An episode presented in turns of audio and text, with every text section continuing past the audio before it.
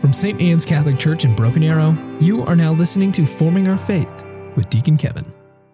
I'm Deacon Kevin, and this is Forming Our Faith, where we take a look into the many layers of our Catholic faith and hopefully grow an appreciation for the great gift the faith is. A little while ago, here in the parish, we had a listening session for people whose adult children have left the Catholic Church. And the point of the time we spent was not to respond or react to the reasons parents gave for their children's departure from the church, but only to hear them. There were several themes that emerged from the time spent listening, and one of them was that children raised in the faith don't know the faith well enough, so they left something they didn't really understand. Or they left something they thought they understood, but what they were rejecting really wasn't the Catholic Church as it is, but the Catholic Church as they imagined and assumed it to be. The hope for forming our faith is to present the Catholic Church, what it believes, what it practices, what it does, as it is. And seeing the church this way has to be attractive because the church is the bride of Christ and is beautiful. Beauty always attracts those who truly seek the good, so the church as it is is attractive. That's not to say its beauty is easy to live out or that its members are flawless, but if we understood the church as Jesus Christ instituted it, there's no way we would ever want to leave it. The motto for forming our faith comes from Pope St. John Paul II in one of his addresses to young people. Never ever settle for anything less than the heroism for which you were made it may very well be that the heroism for which you were made is to be the catalyst for a wayward Catholic's return to the church. It may very well be that your evangelical task as a Catholic is to show the church and its beauty to those who are convinced that the church is ugly. The first place we're doing this and forming our faith is the Mass. The Mass, after all, is what we all do as Catholics at least every week. If we're observing the precepts of the church and attending Mass at least every Sunday and Holy Day, that means we're going to Mass at least 58 times a year. We're standing shoulder to shoulder with our Catholic brothers and sisters in worship at least 58 times each year. We're not doing anything else in the church at least 58 times a year, probably. So the Mass has to be the principal and primary way most of us are formed in the faith. That's why I'm talking about it first. During the last episode, we finally got to the beginning of the Mass, the procession of the servers and ministers from the back of the church to the front that happens as the first liturgical action of the Mass. The procession might last 30 seconds or a minute, but there's so much that needs to be said about it that it took maybe 40 minutes to lay it all out. And the big idea was that the procession at the beginning of Mass is a symbol of this earthly pilgrimage from death to life, away from darkness and toward light, the journey to our heavenly home. You might not be participating in the liturgical procession, but you're represented in it, and you're most definitely on that journey to eternity. Mass begins with this powerful reminder that in the life of faith, in the life of grace, there's no standing still. I also said a little bit last time about the music that might accompany the procession at the beginning of Mass. Most Catholics simply take it for granted that there's a hymn at the beginning of Mass, but this is, if we consider the entire history of the Church, a relatively recent innovation, coming into the liturgy in the 1500s. Prior to that, what would have been sung, or more properly chanted, during the procession is the introit, a short antiphon taken from scripture that provides an echo of the prayers, the psalm, and the readings that will be proclaimed during the Mass. The introit is provided in the missal. The celebrant or the cantor or the choir master don't get to pick it. The church has abandoned using the introits for the most part because their texts change from Mass to Mass, which means the people would need to have those texts in front of them to be able to sing them instead of or in addition to a hymnal. And there would have to be an introital. The pews could get crowded with many or with thick books. Remember, the Mass is all about the worship of God. The church provides what she does for Mass because the Mass is the way the people of God worship God as the people of God. God has indicated how we are to worship Him, and it would be the height of blasphemy for us to say that God should be worshiped in any other way. The readings, the prayers, the antiphons, everything the church provides for the Mass are there because for that day and for that Mass, those are the most appropriate means through which God can be worshiped and adored with full reverence. A way you can guarantee that you're worshiping as the church intends for us to worship on a particular day is to use what the church provides on that day. And I say this not to knock hymns, but to point out that hymns aren't provided in the missal. And if they're not provided, that means they have to be selected. And hymns can be selected for a wide range of reasons, and not all of them are equivalent. The best reason to select a hymn is the same reason the introit would be chanted. It resonates with everything else in the Mass.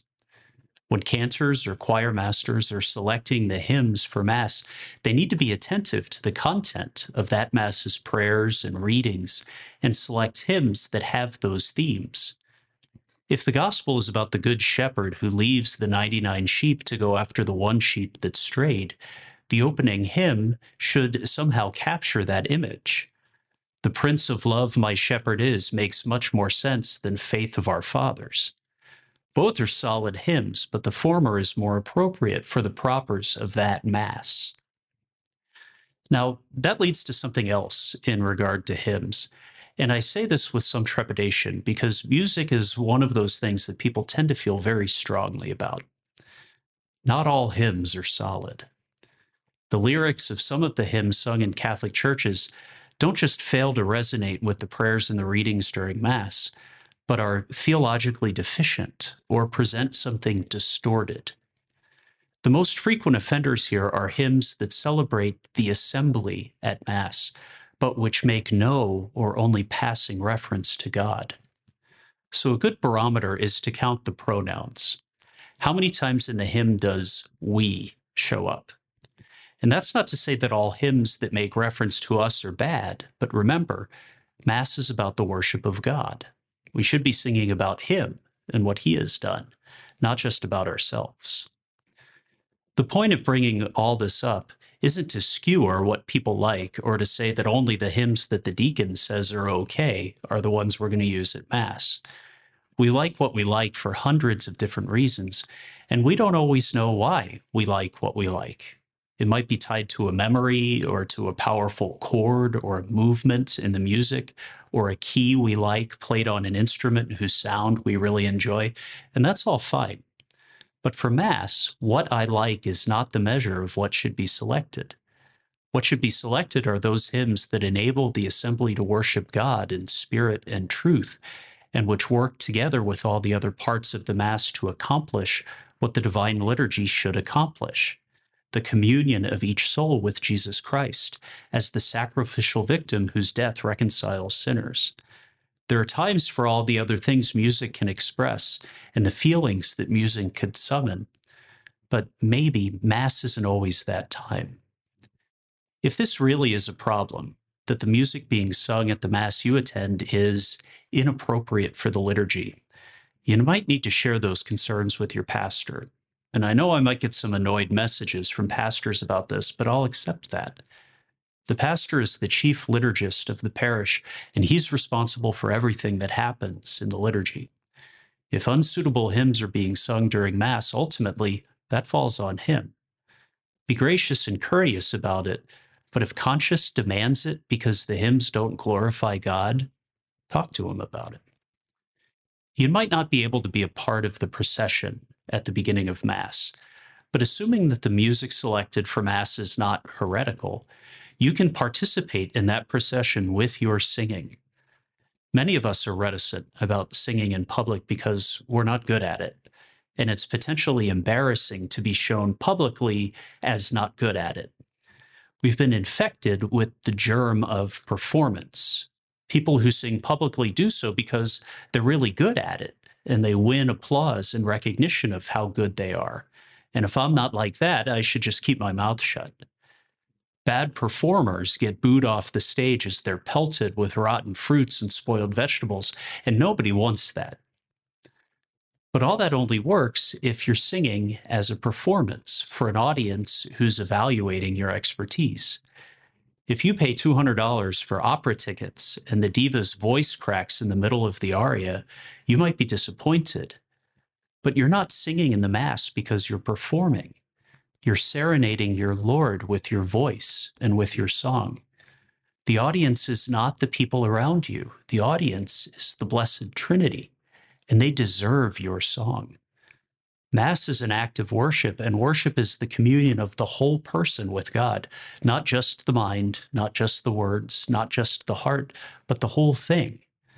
Your voice is a part of you, and it's something you should offer to God in praise and thanksgiving. And even if you're the most tone deaf, off key singer in the world, remember the venerable words of Deacon John Mahan, and of the deacons here at St. Anne. God gave you your voice. Singing is your way of paying him back. I don't mean to, to belabor this point, but if you want your next Mass to be the best Mass of your life, the one during which you give to God everything you have to give, you don't really have the liberty to say to God, I'll give you my time, but not my voice. The Mass is our privileged opportunity to offer all that we are and all that we have to God.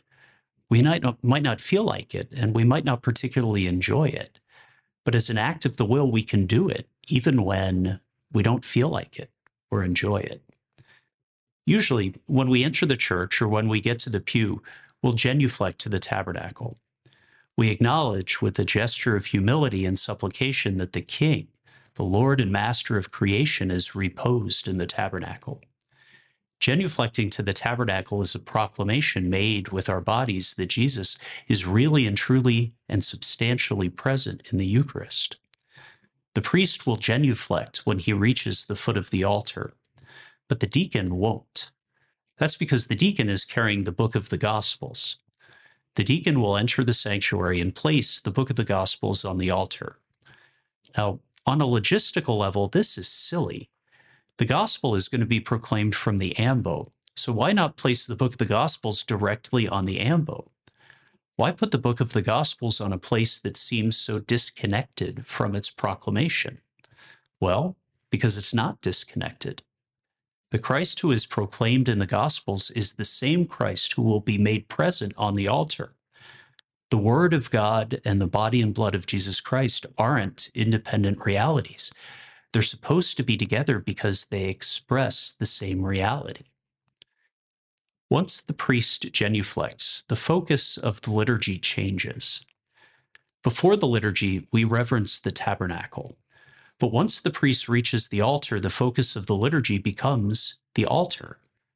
Pay attention to this the next time you're at Mass.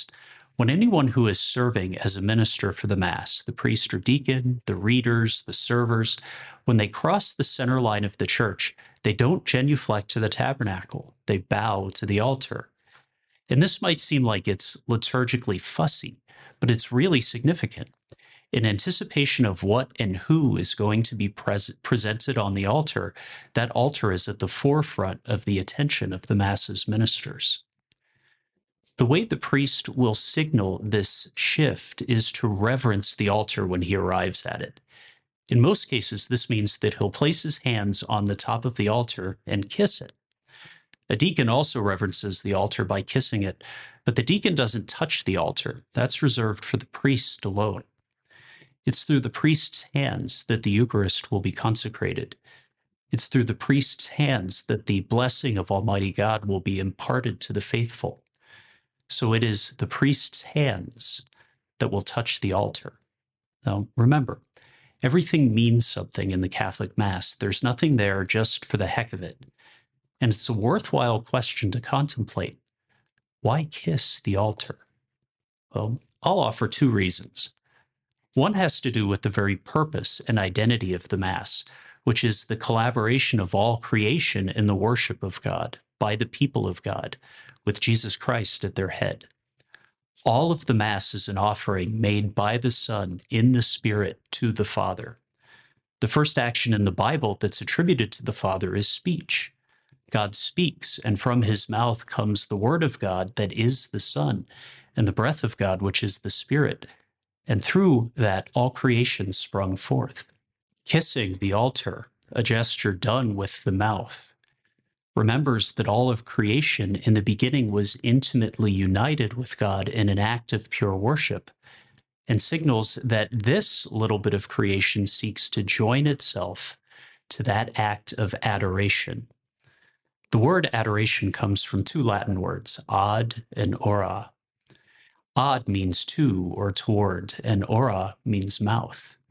Adoration means towards the mouth, and that's embedded into the beginning of the liturgy. A kiss is an affectionate gesture, but it goes even further than that. A kiss shared by a lover and beloved is a symbol of intimacy. You have to be close to somebody to kiss them. The embrace and kiss of the altar is a signal to everyone present that God is so close to us in the Mass that we could kiss him. God hasn't just promised to be near, he is near. And he has chosen entirely out of love to join himself to his people. He doesn't need our worship, and our worship adds nothing to God's glory. But God condescends to us and makes himself present to us so intimately and so tenderly that a kiss is its best expression. And it's not just the priest who does this. He might be the one at the altar, but you are God's beloved too. So many times we can fall into the trap of thinking that because we're not the ones doing a part of Mass, that it has nothing to do with us. That's the priest's thing, can seep into our understanding. And when it does, we can stop paying attention to those things. If you can really accept that you participate and cooperate with every single part of the liturgy, that every part of the Mass includes you, even if you're not the one saying the words or doing the things, I think the richness of the Mass can really open up. What the priest does during the Mass is done for you, not just for himself. When the priest kisses the altar, he's doing it for you. The next time you're at Mass, pay attention to this moment and imagine yourself greeting your Lord with a kiss. This is a dangerous thing to imagine. Remember the sinful woman who interrupted Jesus' dinner with the Pharisees in Luke's gospel to anoint his feet and to kiss them. But also remember that Judas greeted the Lord with a kiss in the Garden of Gethsemane after the Last Supper. We should want to be that woman, a sinner who has been transformed by grace and in gratitude and worship embraces our Lord. But sometimes we're like Judas, pledged to follow Jesus but betraying him through our silent and hidden actions. The kiss of the altar realizes that we are both of those characters, and that if we're ever going to be where the woman was and to avoid where Judas was, we have to cling to Christ. The other reason we kiss the altar in reverence at the beginning of Mass is because of what the altar is. A few episodes ago, I talked about the Catholic Church's liturgical legislation about altars. They should be stone or at least wood of noble construction and permanently fixed in place. The church has this legislation not because it enjoys being fussy about the furniture in the church building, far from it. The altar is not a piece of furniture, it's not an adornment or a decoration. Remember, everything in the Mass is about Jesus Christ. Within the context of the Mass, the altar represents Jesus. It's a big hunk of stone that reminds us that Jesus is the stone rejected by the builders that has become the cornerstone of God's house. This image of the stone originally appears in the Psalms, but it gets picked up in the New Testament by Matthew, Mark, Luke, and Peter, because the altar is supposed to be an icon of Jesus. Kissing it is an icon of embracing Christ. But an altar isn't just a hunk of rock. You can go out into nature and see lots of big rocks lying around, but that doesn't mean those rocks are altars. An altar is a place of sacrifice. The fact that we call our altars altars and not merely tables means that it is in some way associated with sacrifice. And if the altar is an icon of Jesus Christ, in addition to connoting sacrifice, the altar must convey not just any sacrifice, but that of Jesus Christ himself. Within the celebration of the liturgy, the altar is an extension of the cross of Calvary. Kissing the altar is equivalent to kissing the holy rood upon which hung the Savior of the world. The next time you're at Mass, imagine that when the priest and the deacon reverence the altar with a kiss, that you are kissing the very cross of Christ. The whole point of these episodes of forming our faith is for your next Mass to be the best Mass you've ever attended. And I think this by itself has the power to accomplish that end. The Mass brings the sacrifice of Jesus Christ on Good Friday into our sight and into our presence. And in thanksgiving and awe for God's goodness, what else would we do but embrace our Lord? Since most altars in Latin Catholic churches face the people, there should be a crucifix on the altar that faces the priest to remind him of the continuity between the cross and the altar. The people of the assembly have the grand crucifix to remind them of this continuity. But if the priest's back is to that cross, he needs to be reminded of it too. If incense is being used at the Mass, the thurifer will approach the priest with the thurible, and the priest will load it with incense so that he can incense the altar and the cross on the altar. Incense is a precious substance. It's the resin of certain trees that makes a fragrant aroma when it's burned, and some of these trees are rare. As we know from economics, rare things are expensive. So, using incense in our worship of God is the dedication of something valuable, something which has a high cost associated with it. Ancient Israel used incense in the temple in Jerusalem on the altar in the holy place, which was right next to the Holy of Holies, the very dwelling of God on earth. And there was an altar there on which incense would be offered twice a day. This is where Zechariah, at the beginning of Luke's gospel, encounters the angel who announces that he and Elizabeth will conceive a son. And he's in there because he's the priest selected to offer incense. Incense, when it's burned, produces smoke. And the smoke is a symbol of God's presence which you'll recall from the last time happened in the Exodus in the pillar of cloud. Incense might be costly, but remember the whole point of our participation in the liturgy is so that we can make ourselves offerings to God. The costliest thing we offer isn't incense, but our very selves. God doesn't want something from us, He wants someone from us, us, and all of us. This is one of the reasons many Catholic churches are so ornately and lavishly appointed, and why the articles used during the liturgy are made from precious metals and expensive fabrics. It's not ostentation or showiness for the sake of performance, but because we want to offer to God the very best of what we have. God doesn't need any of our offerings, but because we want to acknowledge God's magnificence, we use the very best because God is the very best. The church has been and continues to be criticized by a world that doesn't quite understand this. Why do you guys have all this gold and fine art? What's the point? The point is that these are the most precious material things we have, and we offer them because they symbolize the most precious offering we can make ourselves. But we have to have the integrity to actually offer ourselves to not be content with dedicating the gold and the silk and the incense to God, but withholding the one thing God actually wants from us. There's supposed to be a kind of organic unity to this action at the beginning of Mass, a blending of symbols that shows us exactly what's going on, but which requires some biblical literacy on our part. Incense reminds us of God's presence in the tabernacle of the temple and the altar is the location of sacrifice, and it's liturgically equivalent to the cross. It's like the church is using all these biblical images to form a billboard screaming at us God is here. And the rest of the Mass is the presentation of the many ways that God is present. During the liturgy, God is present to us in at least four ways, and those ways coalesce in the worship of the Mass. God is present in the Blessed Sacrament that will be confected. God is present in the word that is proclaimed. God is present in the priest who stands in the person of Christ. God is present in the assembly who come together in Jesus' name. And check out everything that has happened in the first minute or two of Mass.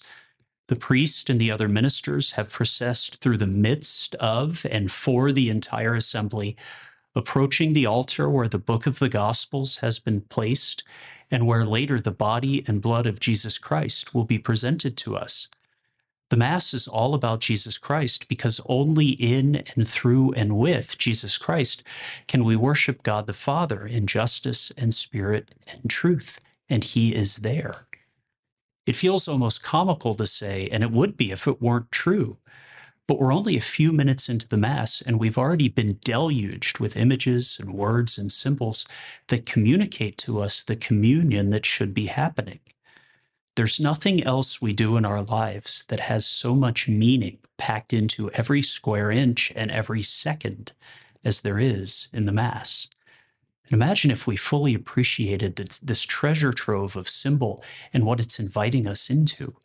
Imagine how, right from the beginning, from the first note or first knell of the church bell, we're being bombarded with opportunity to recognize, appreciate, and worship God.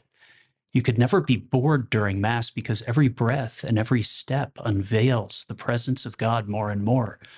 We get to see what Israel longed to see, what countless generations of men and women lived and died without ever beholding. And we can have this every day if we wish. We get to stand shoulder to shoulder with the saints, knowing both that we are called to join them and that what we're doing right now in time, they are doing in eternity. And we're only a few minutes in. After the incensing of the altar and the cross, the priest moves to the part of the sanctuary that contains his chair. If you know anything about Catholic liturgy, you know that there's a rhythm of gestures and bodily positions, and that sitting is one of them. So we could say, and we wouldn't be wrong, that the priest's chair is there because we sit during certain parts of the Mass, and that it's just a piece of furniture that allows the priest to do that. But remember, Nothing is just there, and everything is significant in the church.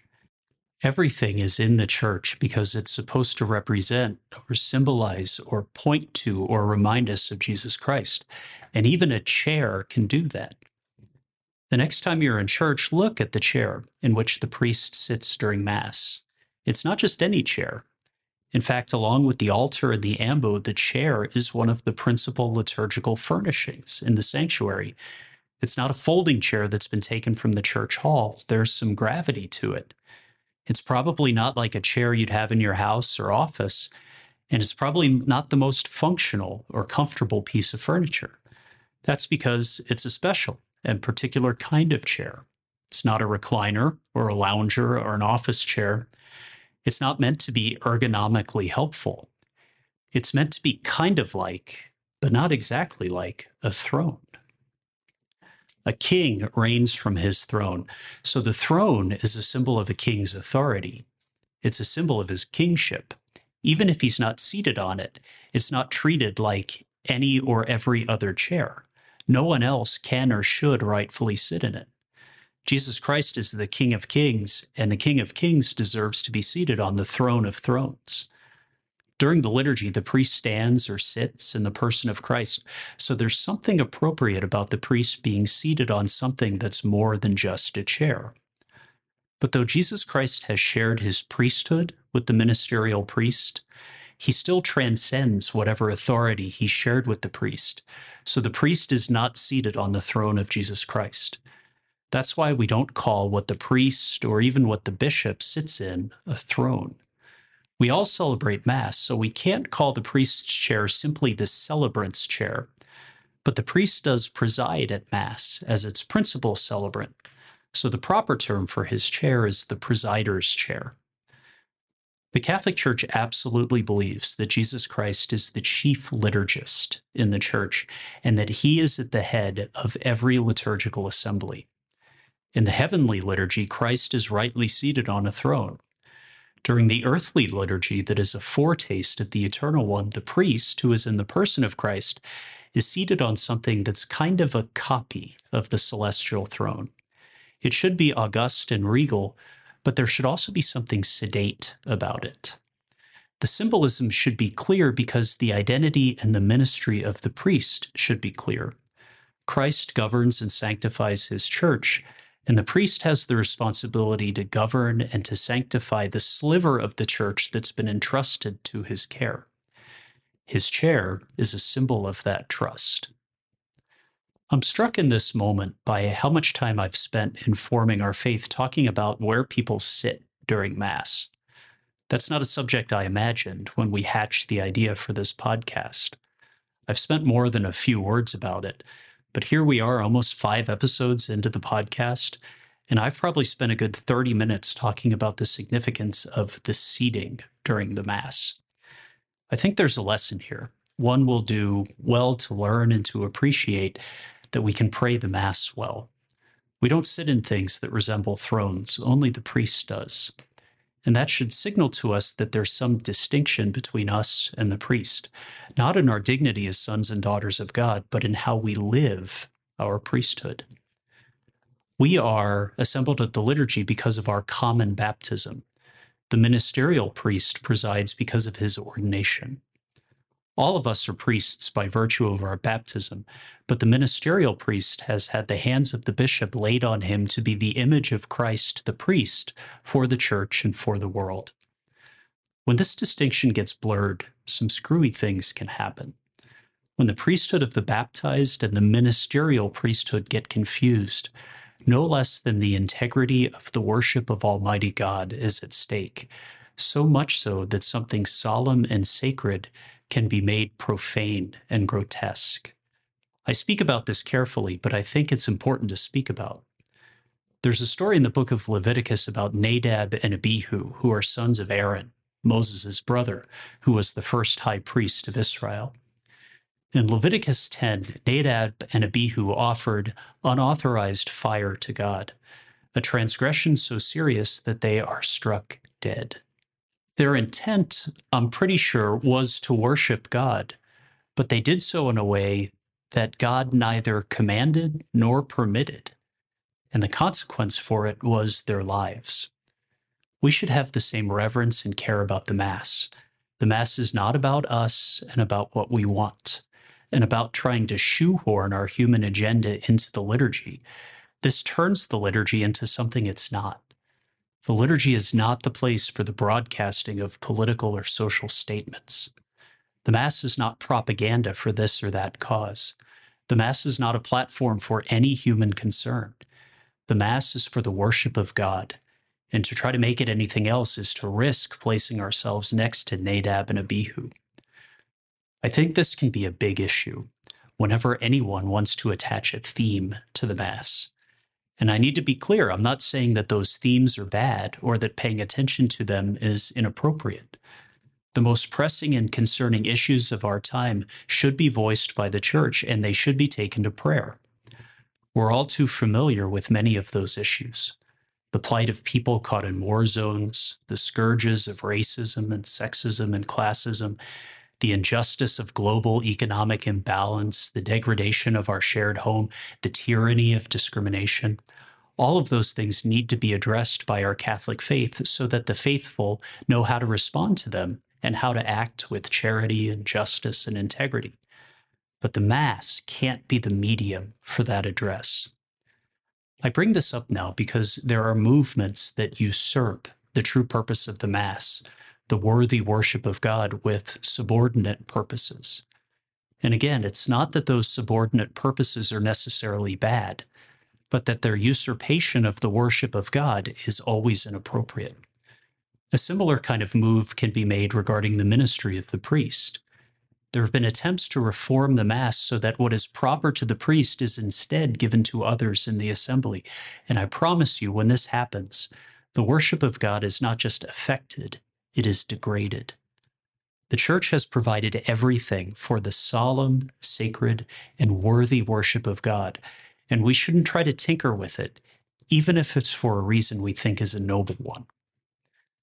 Last March, Pope Francis consecrated Russia and the Ukraine to the Immaculate Heart of Mary. He did so in response to the war and the violence that followed the invasion in the Ukraine and he invited all bishops and priests around the world to pray the same prayer of consecration at the same time, begging for Our Lady's intercession for those whose homeland had become a battleground and whose lives and families were being destroyed. Very wisely, Pope Francis prayed this prayer of consecration during the celebration of the Stations of the Cross in St. Peter's Basilica. That's part of the Church's prayer, but it's not a Mass. And the stations, even when they're prayed publicly, are not part of the Church's public prayer. Private devotion can be tailored and molded to accommodate and include our human concerns. And something like the Stations of the Cross, which is the contemplation of Christ's passion, is an opportune occasion to pray for those who are suffering grievously, like innocents in a war. The Church's public prayer, which is the Mass and the Liturgy of the Hours, are only about the worship of God. And even intercessory prayer asking for divine protection for those in harm falls short of the worship of God if and when it becomes the theme of the liturgy. There are intercessions, but they have specific locations within the liturgy. The point here is that just as there's a distinction between public and private prayer, and that distinction is substantially meaningful, there's a distinction between the priest and the assembly. It's not that the priest is better than the rest of the assembly or holier or closer to God, but that he is different, not only in what he does, but in what he is. Through his ordination, he is conformed to the image of Christ the priest in a way that you or I are not. I think it might be a part of the mystery God allows to remain among us as to why these men are permitted such a confirmation. And it's for us to uplift these men with our prayers.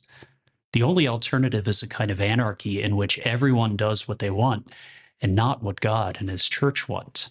And there's much precedent, both biblical and in the history of the church, to convince us that that never ends well. Ministry can be a sensitive topic among Catholics, and it's important when we're trying to be formed in our faith that not everything in that formation will be comfortable to us. Just like the Mass is a richly constructed tapestry in which every strand has meaning that ultimately comes from God Himself, so does the Church's understanding and theology of ministry. After we finish with the Mass, at some point, forming our faith will touch on the sacraments. And when we get there, we'll see how ministry in the Church is related to the sacraments we've received and the graces those sacraments bestow. After the procession with its antiphon or hymn, the genuflection, the reverencing and incensing of the altar, and the priest's movement to his chair, we get the first prayer of the Mass, the sign of the cross. Most Catholics, when we enter into the church, make the sign of the cross with holy water, and we might make the sign of the cross again when we genuflect to the tabernacle before we enter our pew. A few episodes ago, I talked about this. Holy water is a reminder of the waters of baptism, when the sign of the cross was first made on us and over us as newly reborn sons and daughters of God. All that still applies, but there's something else about this sign of the cross that opens Mass. As Catholics, we're accustomed to making the sign of the cross when we begin and end prayer. Calling upon the persons of the Trinity to hear and receive our prayer bookends Catholic devotion. Because Mass both begins and ends with the sign of the cross, we can understand Mass itself as a prayer. This can get a little jumbled there are particular prayers within the structure of the Mass, and they each have their own forms and expressions. But these individual prayers within the Mass are neither begun nor ended with the sign of the cross. So, what I'm suggesting is that the entire Mass is a unified and organic thing, the whole of which is a prayer. I've said it multiple times today. The function of the Mass is the worship of God by the people of God, and all of Mass contributes to and is part of this worship. I think we can promote or demote certain parts of the Mass as more or less important. And while there are principal or subordinate parts of the Mass, everything in the Mass is meant to worship God. And that means that everything in the Mass has to be approached with the same care and attention that we devote to prayer. But this only works if we are people of prayer. If you pray earnestly and devoutly, Mass will be earnest and devout. If you pr- pray sloppily and distractedly, Mass will be sloppy and distracted. To put it another way, We might spend an hour in church each week, but if the other 167 hours of the week aren't full of prayer, that one hour in church isn't likely to be full of prayer either. Understanding that Mass is framed as a prayer tells us something about the Mass, but it also tells us something about our lives of faith outside the Mass. Remember that God wants you, all of you. But God doesn't just want all of you for one hour a week, He wants all of you all of the time. Most of us are not contemplative religious who are cloistered in convents and monasteries who have taken vows to pray unceasingly. So most of us can't spend all our time in the church. We have to go to work and to school and cook dinners and mow our yards and do the stuff of our lives. God wants you during those times too. And prayer is the way you give all of yourself to God, whether it's during the Mass or outside of the Mass. When I was growing up, I learned to say my prayers. That meant I had committed to memory a number of rote prayers that form the backbone of Catholic piety the Our Father, the Hail Mary, the Glory Be, the Act of Contrition. For me as a boy, praying meant saying these prayers. And it's good to say these prayers. But as an adult, I've grown to understand that prayer isn't just something we do every once in a while when we feel like it, or when we think of it, or when things get rough. Prayer has to be something we are. We have to make our lives as a prayer, make every moment a sacrifice to God. And that goes far beyond the words we say. The way you are at work can be a prayer, even if your work has nothing to do with the church or with the faith. The way you are in your family can be a prayer, even if things are messy and you wouldn't want to post them on Instagram. The way you are with your neighbors can be a prayer. If you're living the life of grace and refusing to settle for anything less than the heroism you were made for. You're not just saying prayers, you're living your prayers because you are a prayer.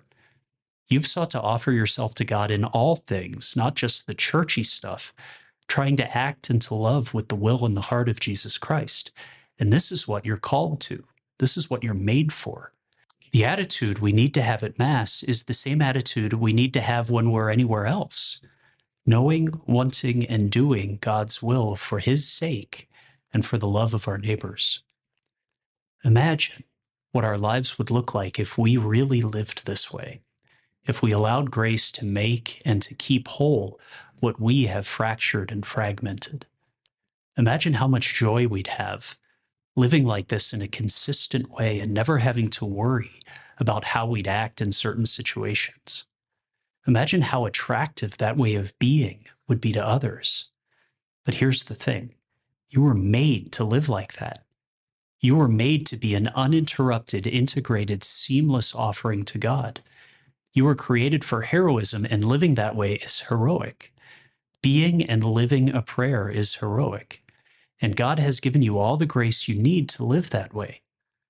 So the questions hang in the balance.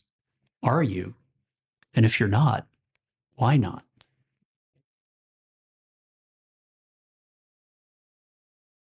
You can find more episodes of Forming Our Faith on the Eastern Oklahoma Catholic Podcast.